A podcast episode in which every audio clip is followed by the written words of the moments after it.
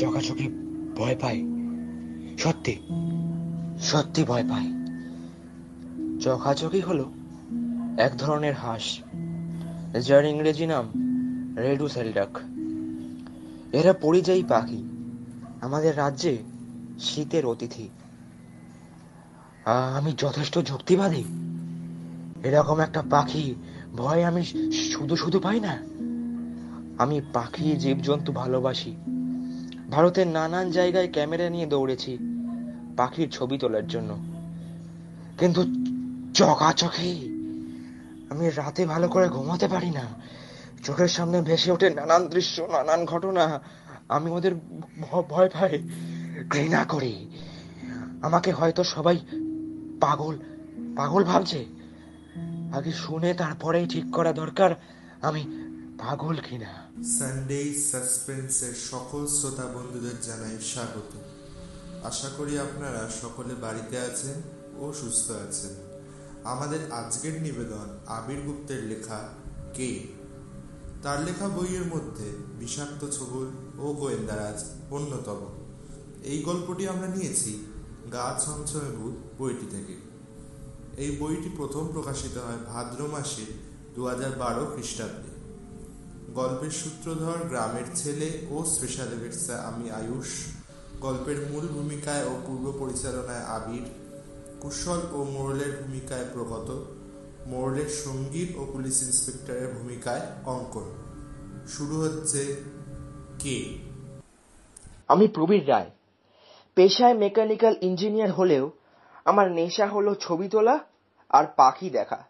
আমি অর্নিথোলজিস্ট, সেই অর্থে নই। পাখির ছবি তোলা আমার কাছে একটা চ্যালেঞ্জের মতো। আমার প্রিয় বন্ধু কুশল ঘোষ অ্যামেচার অর্নিথোলজিস্ট দুজনে সময় পেলেই বেরিয়ে পড়ি কাঁধে ক্যামেরা ব্যাগ নিয়ে।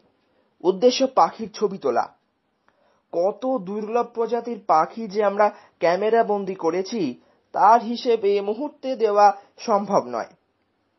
আগের বছর শীতে আমরা ঠিক করলাম, পুরুলিয়া আর বর্ধমান জেলায় দামোদর নদ আর পঞ্চেত পাহাড়ের আশেপাশে পাখির ছবি তোলার জন্য যাব। আসানসোল স্টেশন থেকে একটা বাসে চলে গেলাম সরকারি মোড়। ওখান থেকে একটা গাড়ি ভাড়া নিয়ে দুমদুমি বলে একটা গ্রামে গেলাম। গ্রামের মোড়লের বাড়িতে গিয়ে মোড়লকে অনুরোধ করলাম একটা থাকার জায়গার ব্যবস্থা করে দেওয়ার জন্য। আমাদের অনুরোধে উনি ওর বাড়িতেই একটা ঘর আমাদের ছেড়ে দিলেন থাকার জন্য। দুমদুমি গ্রামটা আমাদের পছন্দ হয়েছিল দুটো কারণে। প্রথম কারণ হলো, গ্রামের চারপাশে বেশ কয়েকটি বড় বড় জলাশয় আছে, আর গ্রামের এক কিলোমিটারের মধ্যেই দামোদর নদ। দ্বিতীয় কারণ হলো চখাচকি। আমরা শুনেছিলাম শীতকালে এখানেই দামোদর নদের ধারে প্রচুর চখাচকি আর শামুক্ষর উড়ে আসে। চখাচকি এক ধরনের হাঁস, একথা আগেই বলেছি। শামুক্ষর এক ধরনের বক, যার উপরের ঠোঁট আর নিচের ঠোঁটের মধ্যে একটা ফাঁক থাকে। এদের প্রধান খাদ্য শামুক। আমাদের ওখানে যাবার উদ্দেশ্যের কথা মোড়লকে বলাতে তিনি জানালেন, আমাদের উনি সব রকম ভাবে সাহায্য করবেন। আমরা ঠিক করেছিলাম, ওখানে তিন দিন থাকব। প্রথম দিন মোড়ল গ্রামের একটি ছেলেকে আমাদের সঙ্গে দিলেন। আমরা বেশ খানিকটা পথই ওই ছেলেটির বাইকে গেলাম। তারপর ছেলেটি বেশ খানিকটা হাঁটিয়ে একটা নালার পাশে নিয়ে গেল। নালাটার নাম বাঁশপ্যাটালি। পাশে একটা গ্রামও আছে। গ্রামটার নামও বাঁশপ্যাটালি। আমরা দুজনে সারা দিনই নালার চারপাশে ঘুরে বেড়ালাম। অনেক রকম ছবিও তুললাম। বিকাল বেলায় কুশল ছেলেটিকে বলল, দুমদুমি গ্রামের উত্তর দিকে দামোদর তীরে আমাদের নিয়ে যেতে। ছেলেটা কিছুতেই যেতে চাইছিল না। তারপর আমাদের জোড়াজুড়িতে সে বাধ্য হয়ে মত দিল। যাওয়ার সময় বলল, ওর একটা দরকারি কাজ আছে। তাই আমাদের সন্ধ্যের আগেই ওখান থেকে চলে আসতে হবে। দামোদরের তীরে পৌঁছতে আমাদের বেশি সময় লাগল না। গরুর গাড়ি চলার পথ ধরে বাইক নিয়ে আমরা আধ ঘণ্টার মধ্যেই পৌঁছে গেলাম। ওই জায়গায় দামোদর বেশ চওড়া, মাঝে বেশ বড় চড়া ছেলেটি জানালো, জলের গভীরতা বেশি নয়, হেঁটে পারাপার করা যায়। জায়গাটা অপূর্ব সুন্দর। আমরা মুগ্ধ দৃষ্টিতে প্রাকৃতিক সৌন্দর্য উপভোগ করছিলাম। আমার চোখেই প্রথম পড়ল। অনেক দূরে একটু ডান দিক করে চড়ায় দুটো পাখি, লালচে বাদামি গায়ের রং। মনে হলো ডানায় কালো বর্ডার রয়েছে। খুব ভালো বোঝা যাচ্ছে না। কুশলকে ডেকে দেখাতেই চট করে ব্যাগ থেকে বাইনোকুলার বার করে দেখে বলল ওগুলোই চোখাচোখি। অপূর্ব দেখতে পারে। আমি ওর হাত থেকে বাইনাকুলারটা নিয়ে ভালো করে পাখি দুটোকে দেখলাম। চুপ করে বসে আছে। একদম নড়াচড়া করছে না। কুশল হঠাৎ জিজ্ঞাসা করল প্রবীর আজকে পূর্ণিমা না? আমি হ্যাঁ বলাতে কুশল একটু চুপ করে থেকে বলল আসবি রাতে? দারুণ দেখাবে পূর্ণিমার আলোয় দামোদর। আর তার সাথে যদি দু একটা চোখাচোখি থাকে তাহলে বেশ জমে উঠবে। আমিও ঘাড় নেড়ে সাই জানালাম। হঠাৎ আমার মনে হলো পাখি দুটোর ছবি তোলা দরকার।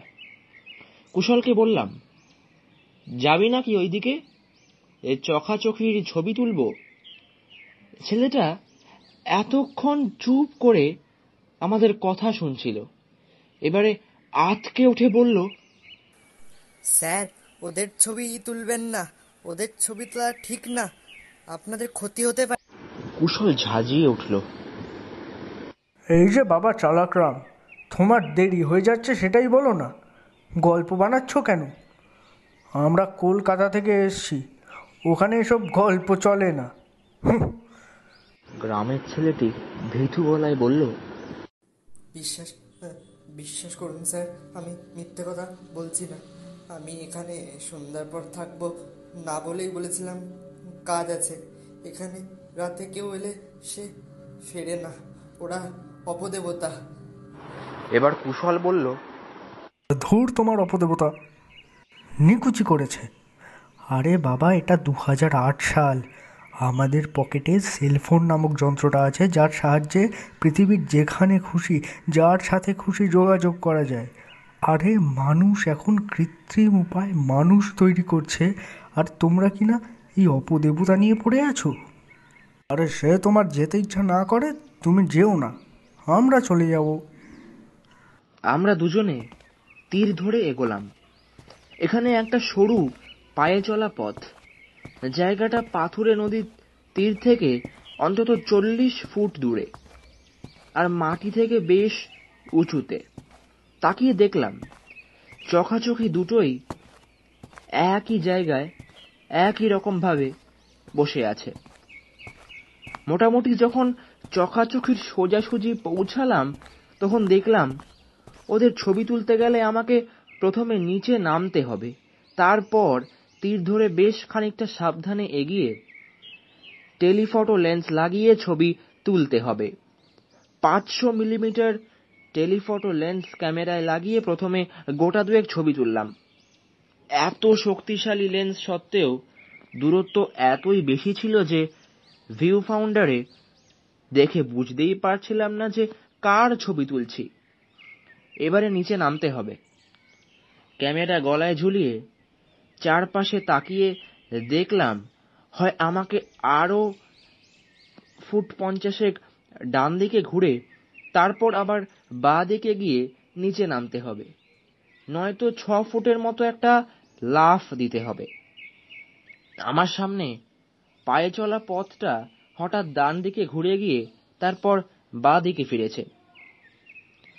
মধ্যিখানে সরু ফুট দুয়েক চওড়া একটা নালা, যেটা দামোদরে গিয়ে মিশেছে। নালার অন্য পাড়টা বেশ সমতল। বড় একটা লাফ দিতে পারলে সহজেই উল্টো দিকে পৌঁছানো যাবে। আমি কুশলকে ডাকতেই ওর ঠোঁটে আঙুল দিয়ে আমাকে চুপ করে থাকতে বলল। ঘাড় উঁচু করে উকি মেরে দেখলাম ও উঁচু হয়ে একটা গোল্ডেন আড়িওলের ছবি তুলছে। আমি একটু দোনমনো করলাম। অন্ধকার হয়ে আসছে। এতটা ঘুরে আসতে আসতে আরও একটু অন্ধকার হবে। তখন টেলিলেন্স ছবি তোলা সমস্যা? ছবি ভালো হয় না। ঠিক করলাম লাফ দেব। এরকম লাফ আগেও দিয়েছি। একটু পিছিয়ে গিয়ে দৌড়ে এসে লাফ দিলাম। শূন্যে মনে হলো কোনো কিছু যেন আমায় বাধা দিচ্ছে। সোজা নিচে পড়লাম। পায়ে প্রচণ্ড যন্ত্রণা, আর সেই সঙ্গে কুশলের চিৎকার। ছেলেটি দৌড়ে এলো। আমাকে যখন দুজনে ধরে তুললো, তখন দেখলাম পা মচকে গিয়েছে। হাতেও প্রচণ্ড ব্যথা হচ্ছে।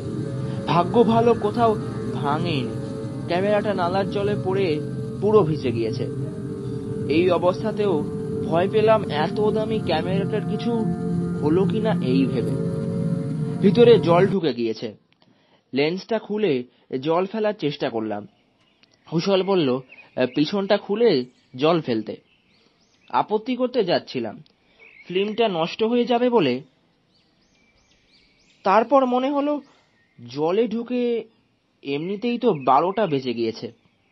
পিছনটা খুলে জলটা ফেললাম। এবারে শাটার টিপতে গিয়ে দেখলাম শাটার পড়ছে না। অর্থাৎ ক্যামেরাটা খারাপ হয়ে গিয়েছে। ছেলেটি বক বক শুরু করল। তখনই বলেছিলাম স্যার ওদের ছবি তুলবেন না। দেখলেন তো কি হলো? আপনি তো মরেই যাচ্ছিলেন। কুশল রেগে গিয়ে কে একটা বলতে যাচ্ছিল। আমি থামালাম। বললাম ঠিক আছে সব বুঝেছি। এবারে চলো দুজনের কাঁধে ভর দিয়ে বাইকের কাছে গেলাম। গ্রামে পৌঁছে প্রথমেই আমি আমাদের হাউস ফিজিশিয়ানকে সেলফোনে ধরার চেষ্টা করলাম।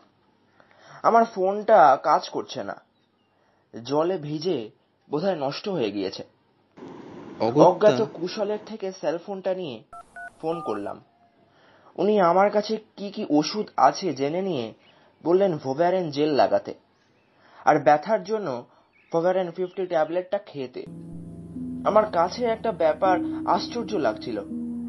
লাফ দেবার সময় আমাকে কে মাঝপথে বাধা দিয়েছিল? একটাই সম্ভাব্য কারণ আমার মাথায় এলো। আশেপাশের কোনো কাটা গাছে সম্ভবত আমার জামা বা ব্যাগ আটকে গিয়েছিল, যার জন্য আমার লাফটা জোরে হয়নি। রাত আটটা, গ্রামের দিকে অনেক রাত। আমাদের খাওয়া হয়ে গিয়েছে। আমি শোয়ার জন্য ব্যবস্থা করছি। এমন সময় দেখলাম কুশল বেরোচ্ছে। আমি জিজ্ঞাসা করলাম কোথায় যাচ্ছিস? কুশল বলল নদীর ধারে রাতটা অপূর্ব। তুই তো যেতে পারবি না। আমি আতকে উঠলাম। আমি ভূত প্রেত অলৌকিক ব্যাপারে বিশ্বাস করি না। তাও বুকটা কেঁপে উঠল। বললাম দেখ আমিও ভূত প্রেত বা এসব অলৌকিক ব্যাপার ট্যাপার মানি না। বিশ্বাসও করি না। কিন্তু এত রাতে অন্য বিপদ তো আছে। বিষাক্ত সাপ থেকে গুন্ডা বদমাইশ একা একা যাওয়াটা ঠিক নয়।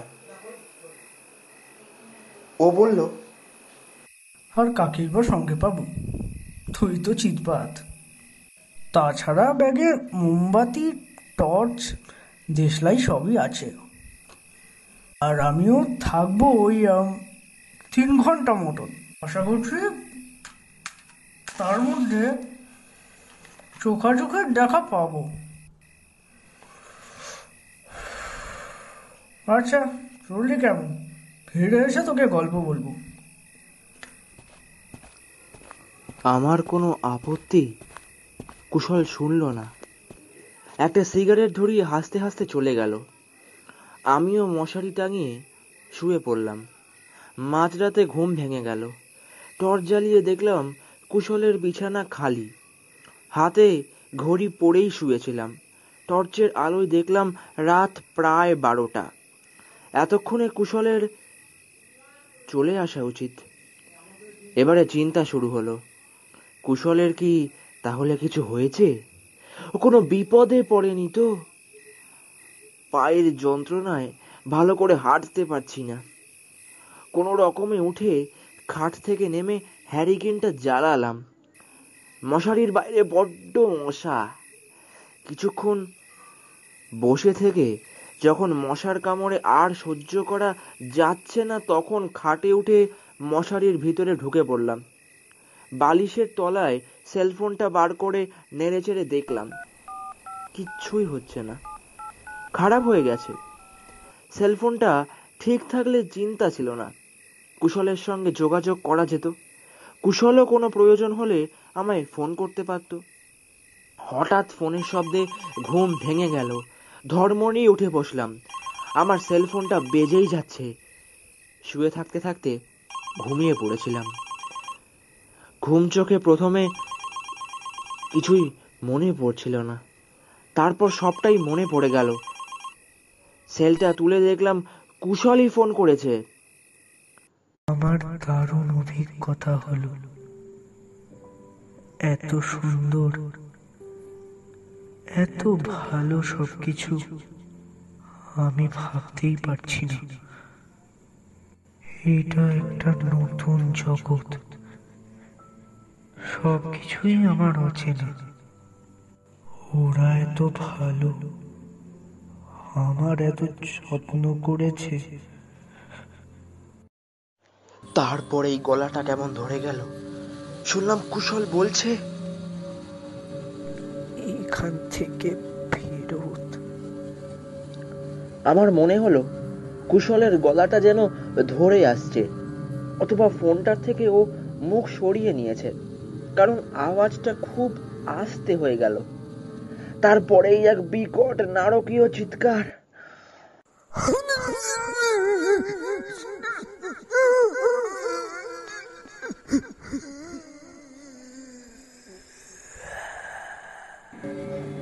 ফোনেই এই আওয়াজ শুনে আমার বুক কেঁপে গেল। এই বিভৎস আওয়াজ আমি জীবনে জীবনে ভুলবো না। আমি হ্যালো হ্যালো করে কুশলকে ডাকলাম, কিন্তু কিন্তু কোনো আওয়াজ নেই। ফোন তুলে দেখলাম লাইনটা কেটে দেওয়া হয়েছে। প্রথম কয়েক মুহূর্তের জন্য হতভম্ব হয়ে গিয়েছিলাম। তারপরেই চিৎকার করে উঠলাম। আমার চিৎকার শুনে মোড়লের বাড়ির সবাই দৌড়ে গেলেন। আমি সব কিছু বলার চেষ্টা করলাম, কিন্তু আমি সব কিছু গুছিয়ে বলতে পারছিলাম না। অনেকক্ষণ বাদে যখন মোড়ল সব শুনলেন, তখন বললেন, বাবু, এখন আর কিছু করা যাবে না। আপনারা শহুরের মানুষজন এসব মোটে বিশ্বাস করেন না। এর আগে তিনজন লোক ওখানে গিয়েছিল আর ফিরে আসেনি। পরদিন সকালে আমরা তাদের মৃতদেহ পাই। তাই এত রাতে ওইখানে যাওয়ার জন্য আপনি কাউকেই পাবেন না। আর আমিও যাব না এবং আপনাকেও যেতে দেব না। যা হবে কাল সকালে দেখা যাবে খুন। ভোর হওয়া অবধি আমি পাগলের মতন আমার সেলফোনের বোতামগুলো টেপাটেপি করলাম কোনো শব্দ নেই। তারপর দেখি মোড়ল প্রায় জনা কুড়ি মানুষকে সঙ্গে নিয়ে এসে আমায় ডাকছেন। বহু কষ্টে একজনের কাঁধে ভর দিয়ে আমি দামোদরের তীরে পৌঁছালাম। জনপ্রাণী নেই। চোখাচোখিরও দেখা মিলল না। সঙ্গের লোকেরা আরে লোকটা গেল কোথায়? রাতবিরিতে এত হাঙ্গামা আরে এত রেতে এখানে এই ছিল কি করতে? কোথায় গেল? মোরাই জানি কি একটা ছেলে চিৎকার করে জানালো যে কুশলকে পেয়েছে। গিয়ে দেখলাম যে নালাটায় আগের দিন রাতে লাফ দিয়ে গিয়ে আমি পড়ে গিয়েছিলাম সেইখানেই কুশল মুখ থুবড়ে পড়ে আছে। আমি হাঁচড়ে পাচড়ে গিয়ে কুশল বলে দেহটাকে উল্টে দিয়েই চমকে গেলাম। কুশল বেঁচে নেই। মুখটা ভয়ঙ্কর দেখাচ্ছে। কোনো কারণে কুশলের মতো সাহসী ছেলেও ভয় পেয়েছিল। ভয়ে মুখটা বিভৎস বিভৎস হয়ে গিয়েছে। আমি জ্ঞান হারালাম। অনেক লোকের চেঁচামেচি হাঁক ডাকে, আমার জ্ঞান ফিরল। দেখলাম প্রচুর লোক আমাকে ঘিরে। দুজন পুলিশও আছেন। একটু ধাতস্থ হওয়ার পর বুঝলাম প্রায় দু ঘণ্টা আমি অচৈতন্য ছিলাম। পুলিশ দুজন আমাকে নানা রকম প্রশ্ন করা শুরু করলেন। তারপর একজন আমায় জানালেন ডেড বডি পোস্টমর্টমে পাঠানো হবে। আমার কাছ থেকে তারা সব শুনলেন। এমনকি রাত দুটোর সময় ফোনের কথাও বললাম। মোরলও জানালেন তিনি রাতে আমার ঘরে ফোনের আওয়াজ শুনেছেন। কুশলের মোবাইল সেটেও নাকি রাত দুটো নাগাদ আমাকে যে ফোন করা হয়েছিল তার রেকর্ড আছে। পুলিশ দুজন আমাদের গালাগাল দিলেন। আপনারা যদি সঙ্গে সঙ্গে একে খুঁজতে পেরাতেন তাহলে হয়তো আপনারা যে কি আপনারাই ওর মৃত্যুর জন্য দায়ী। আমারও তাই মনে হচ্ছিল। কুশলের মৃত্যুর জন্য আমিই দায়ী। আমি আর কথা বলতে পারছিলাম না। পরদিন ভোরে কুশলের ডেড বডি মর্গ থেকে নিয়ে গিয়ে দাহ করা হলো। বিকেলে ওই পুলিশ দুজন এলেন। নানা রকম প্রশ্ন করলেন মোড়লকে আর আমাকে। তারপর দুটো অদ্ভুত খবর দিলেন। পোস্টমর্টমের রিপোর্ট পাওয়া গিয়েছে। কুশল নাকি ভয়ে হার্ট ফেল করে মারা গিয়েছে। এই রকমের সন্দেহ পুলিশের ডাক্তারদের। আর দ্বিতীয়টা হলো, কুশলের মৃত্যুর সময় নাকি রাত দশটা থেকে সাড়ে দশটা।